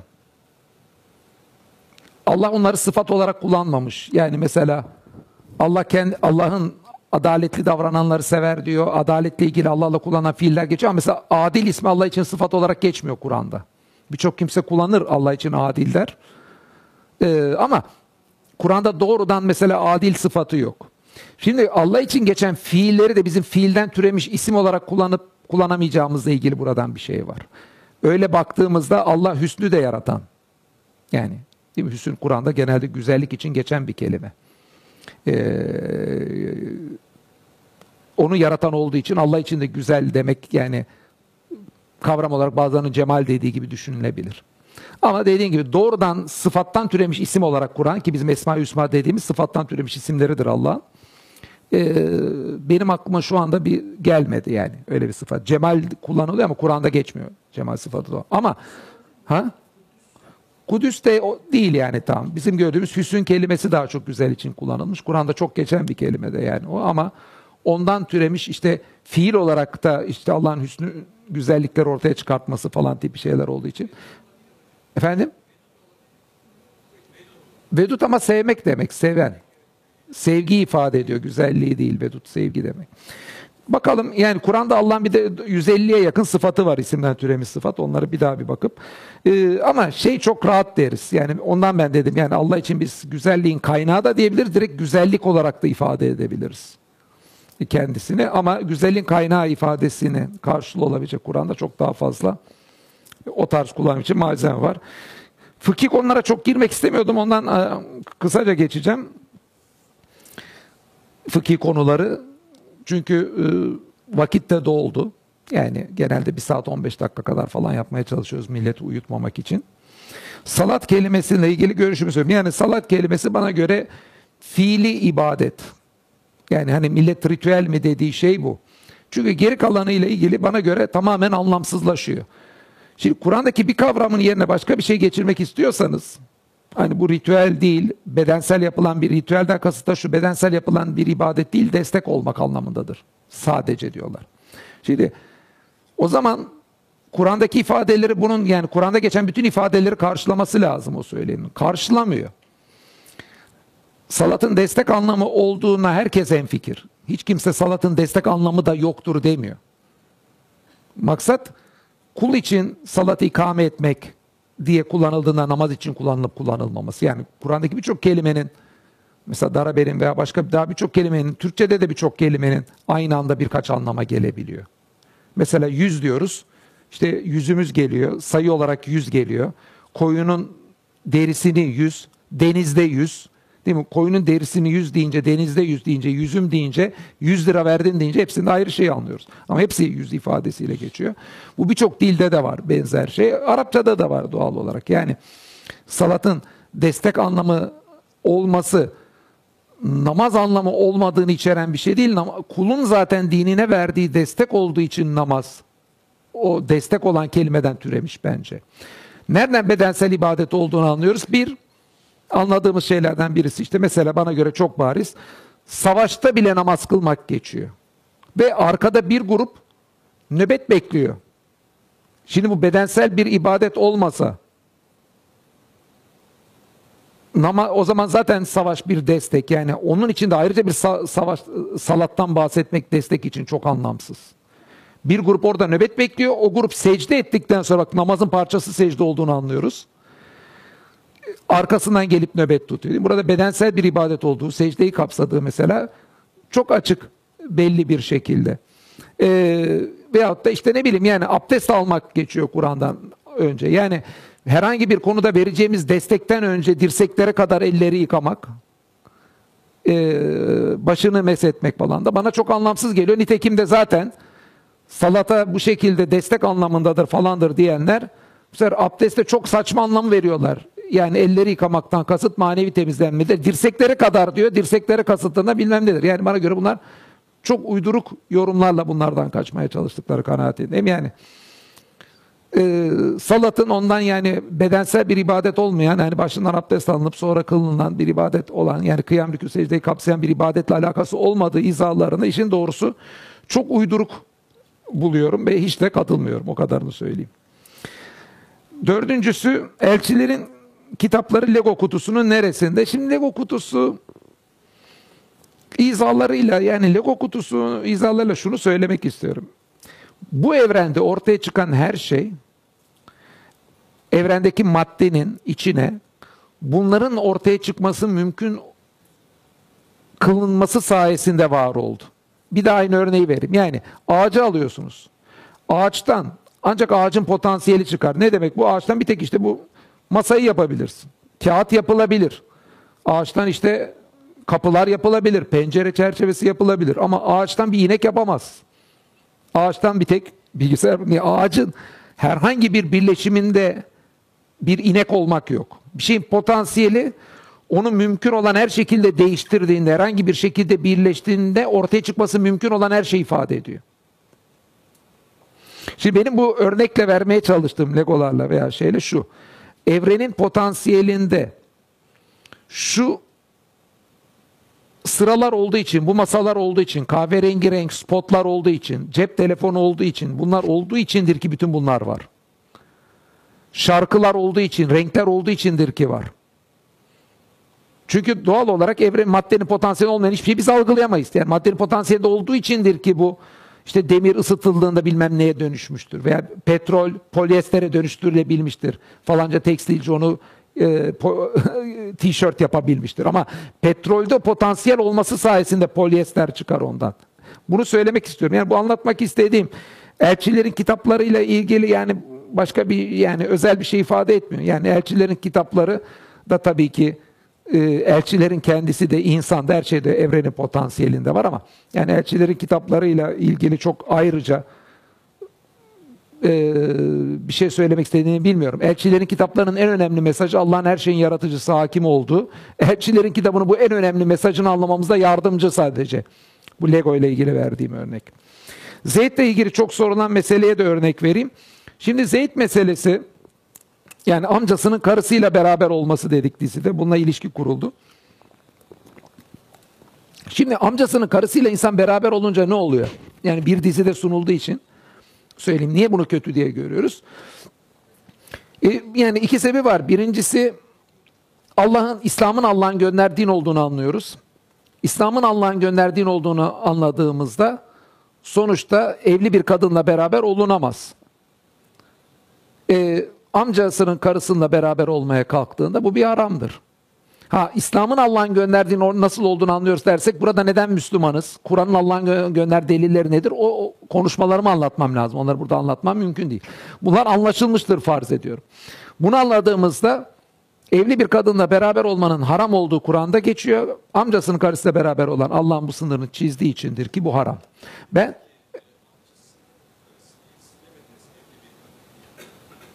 Peki evli bir kadın ve amcasının karı. Yani sırf evli olsa da aynısı olurdu da amcası Hayır, amcasının karısı olması değil, evli karı olması ama amcasının karısı olunca e, bakın şöyle ekstra bir şey oluyor. Hazreti Yusuf'un durumunda da benzer bir şey var. Hazreti Yusuf kendisine yardımcı olan bir kimseye ihanet etmeyeceğini söylüyor. Bu şu anlama gelmiyor. Hazreti Yusuf e, evli bir kadınla başka biri olsaydı kendisine e, yardımcı olmayan beraber olurdu anlamına gelmiyor. Hayır. Onun kendisine yardımcı olan biri olması, kendisine birçok iyilik yapmış biri olması o yaptığı kötülüğü katlayacak bir şey. Niye? Zaten evli bir kadınla beraber olmak haram. Bir de sana iyilikte bulunan bir kimsenin arkasından işler çevirerek, arasını ayırtarak bir kötülük yapıyorsun. Aynı şey amcasının eşiyle beraber o dizide neyse o dizinin üzerine çok konuşmak istemez ama benzi amcası ona bir iyilikleri yapan yanında olduğu birisi, ona güvenen, seven birisi ona yanaşıyor yeğeni falan ve amcasıyla ilgili bu hukukunu ilerledi. Ama amcasının karısı olmasa da İslami açıdan evli bir kadınla beraber olmak haram zaten. Yani e, e, orada bir ihanet, bir insana sevdiği bir insana ihanet etmekle katlanan bir şey var. Yoksa e, o ilişki amcasının karısı olmasına bağlı değil haram olması. Yani burada olayın çok açık olduğunu düşünüyorum İslami açıdan. Evli kadınla beraber olma durumunu. Zeyd meselesine gelelim beraber olduğumuz. Şimdi Zeyd'le ilgili neye karşıyız ona bakmak lazım. Ben yani Zeyd olayında karşı çıkacak hiçbir şey bulamıyorum. Niye bulamıyorum? Kur'an'ın Ashab suresinin başına geçersek e, dikkat çektiği bir husus var. Bu Zeyd meselesiyle ilişkisi anlaşılmıyor bence ama bence önemli bir mesele. Eşlerini anneleri ilan edenlerle ilgili bir durum var. Bunu da bir kenara alalım. İkisini bir arada incelemek lazım. Bak eşlerini anneleri ilan edenler. Sonra bağlantısının ne olduğunu kuracağım olayla. Yine o da Ashab suresinde geçiyor. Ee, Kimi insanlar zar yapıyorlar. Eşlerin anneleri ilan ediyorlar. Sonra o kadını bir şekilde mağdur ediyorlar. Kur'an'da diyor ki kardeşim senin bir- eşine anam demenle beraber olduğun eşine senin anan olmaz. Senin bu ağzını söylediği bomboş bir laftır. Diyor ve bunu söyleyenleri zar yapanlara da bir ceza da getiriyor. Şimdi bu durum nedir? Bir, bir insanın birine akraba ilan etmesi, annesi ilan etmesi, evlatlık ilan etmesi. Şimdi bu sosyoloji literatüründe e, fiktif kinship dediğimiz bir olaydır. Hayali akrabalıklar kurma demektir. Aslında buna birçoğumuzda tanık olmuşuzdur küçüklüğümde. İki kişi parmakla parmağını kanatırlar, birleştirirler. Onlar ne der? Bu benim işte falanca kan kardeşim oldu derler. Şimdi şöyle bir şey soralım. Kız e, bir insan kız kardeşiyle evlenemiyor. Siz parmağınızı kanattınız. Bir insanın parmağıyla birleştirdiğiniz kanınız. Küçükken yapardık buna benzer şeyleri. Ben hiç yapmamıştım Allah'a şükür ama yapanlar vardı. Ondan sonra e, evine gittiniz arkadaşınızın beraber onun kız kardeşini beğendiniz. O sizi beğendi. Onun ailesi sizi istiyor. Sizin aileniz onu istiyor. Öbürü diyor ki biz kan kardeş olduk o sana haram. Niye? O işte kız kardeşin evlenmen haram. Dense. Buna ne diyeceğiz? Bir İslami soru olarak. Şimdi eğer ki biz fiktif kinshipleri, bizim ağzımızla kurduğumuz akrabalıkları, yani gerçekte var olan bir ilişkiye değil, bizim ağzımızla ürettiğimiz bir şeye dayalı şeyleri onaylayacaksak, o zaman o kan kardeşimizin e, kız kardeşiyle evlenmememiz lazım. Hem o bizi istiyor hem aileler birbirini istiyor. Hem evlenmemiz lazım. Niye? Kardeşimi ilan ettim. Ama İslami açıdan hiçbir geçerli yok o kan. Niye? Kur'an'ı açıdan çünkü senin ağzınla söylediğin bir şey sadece kardeşim deme. Hocam bitireyim lütfen. Yani soru şey yaparsak bitiremeyiz bugün. O çıkışta varsa bir şey onunla ilgili söyleriz. Şimdi şey de böyle. Anne olarak ilan etme de böyle senin. Ya sen anamdır demenle karınla senin anan olmadı ki sadece bir şeydir. Zeyd meselesine bakarsak Zeyd meselesi de eğer ki Kur'an tutarlı bir kitapsa evlatlık ilişkisinin de Kur'an sadece bir fiktif kinship olduğunu görüp oradan bir haram türemediğini ortaya koyması gerekirdi. Sen birine evladım diyorsun. Evladın değil ki. Zaten peygamberimizle Zeyd arasında 3-5 yaş fark var arasında. O ağzıyla söylediği bir şey ona onur vermek için. Yani bizim bildiğimiz anlamda günümüzdeki evlatlık il hocam bitireyim cevap sonra söylersin. Hocam cevapları sonra sor arkadaşım arada kat, katılım karşılıklı konuşma almıyorum. Merak ediyorsan sonra anlatırsın. Hocam söylemen herkes biliyor konuyu. Ben hocam bir dakika, bir dakika. Ben anlıyorum. Karşı- Yani demek istediğim ben sadece soru alıp cevap veriyorum. Karşılıklı diyaloğa girmiyorum. Yani o evet. Şimdi e, yani merak eden bir daha konferansı verirsiniz burada Zeyd'le ilgili dinleyen dinler. Şimdi Zeyd'le ilgili durumda peygamberle 3-5 yaş var arasında zaten evlatlık hiç yok olsa da bir şey fark etmez. Yani sen birine beğendin, sevdin çocuğu ben ona oğlumdur dediğinde istersen adını ver, neyi verirsen ver. O senin o yani çocuğun olmaz. Yani İslam açıdan mesela diyelim evladım dedim bir çocuk büyüyor. Aa, yarın öbür gün senin bir yerde de kızın vardı karşılaştılar. İkisi de birbirini sevdi. Yani eğer ki gerçek anlamda çocuğunsa evlenememeleri lazım. İslami açıdan bunlar evlenebilir. Ha, evlenmesini istemezsin, evlendirmezsin, evlendirsin ayrı ama helaldir. Bunu dediğim gibi Kur'an hayali kurulan akrabalıkları yani bizim sadece ağzımızla söyleyerek, ilan ederek kurduğumuz akrabalıklara karşı çok tutarlı bir tavrı var. Eğer ki bu tutarlı tavır yoksa o zaman anası ilan edenleri zıharı da belli kültürde reddetmesi gerek, kabul etmesi gerekir Kur'an'ın. O kültürde zihar var. Anası ilan ediyor. Millet anası kabul ediyor. Evlatlık da bir insanın yani yukarıya doğru anası ilan etmesi ne kadar yanlışsa karısını aşağıya doğru evladı ilan etmesi de yanlıştır demiyorum. Ee, anası ilan etme işini tabii ki yanlış ama anasını ilan etmekle herhangi bir anası olmadığı gibi aşağıya doğru ilan etmekle evladı da olmaz. Ha, burada bir insan evladım demesiyle evladı olmazsa Zeyd ile peygamberimiz arasındaki olaya bakalım ne olmuş? Yani hadiste anlatılanları bir kenara bırakırsak olan olay. Bir kadın boşanıyor. Peygamberimizi beğeniyor. Peygamberimiz onu beğeniyor. Onunla evleniyor. Bu kadar basit bir olay. Yani günümüzde şunu savunan biri var mı? Dul kadınlar evlenemezsin. Bu sadece kadınlara bir zulüm. Yani kadınlar, erkekler boşanınca ne kadar rahat evleniyorlarsa, kadınlar da boşandıklarında o kadar rahat evlenebilmeleri lazım. Zeyd'in karısı da eşinden boşanmış. Ondan sonra peygamberimizi beğenmiş. Zaten o dönemde günümüzdeki gibi şehir devletler olmadığı için herkes böyle yüzlerce binlerce ayrı insanla görüşmüyor. İnsanlar sınırlı olduğu için herkes zaten bir yerden birinin ya kuzeni ya bir şey oluyor.